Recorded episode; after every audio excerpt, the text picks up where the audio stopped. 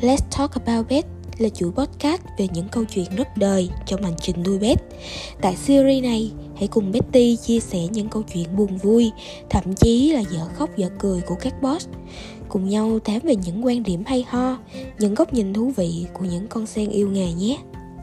Và trong số đầu tiên của Let's Talk About Pet, chúng ta sẽ cùng nói về một topic khá là hề hước, đó là boss láo toét là do học từ chủ nuôi của chúng. Mọi người có biết gì không? Các nhà khoa học đã thực hiện một cuộc nghiên cứu và nó cho thấy rằng mèo bắt chước đặc điểm từ chủ sở hữu của chúng. Vì vậy, nếu mà trước giờ bạn chỉ toàn gặp những con mèo bố đời và xấu tính, thì có nghĩa là bạn chỉ toàn gặp những người xấu tính mà thôi.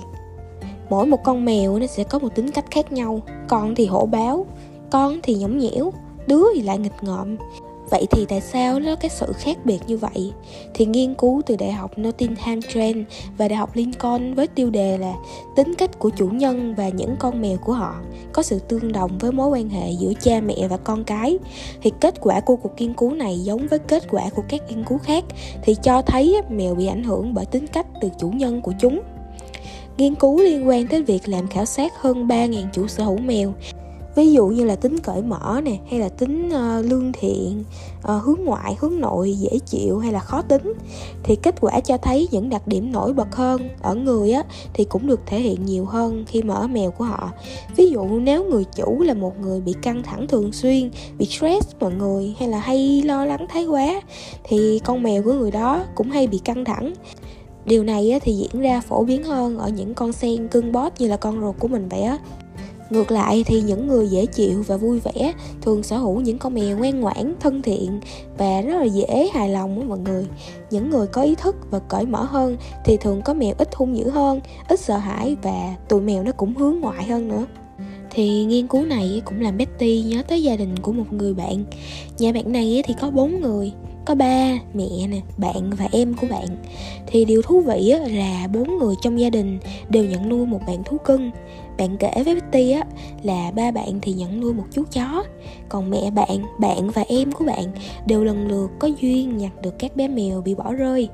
Thì chuyện không có gì đáng nói hết á, nếu như mà mỗi đứa chó, đứa mèo trong nhà đều có một tính cách riêng ví dụ như là bạn cún mà ba bạn nhận nuôi á, thì lại rất hướng ngoại và tươi vui, rất là quan tâm và tình cảm. Nó giống giống như tính của ba bạn vậy đó.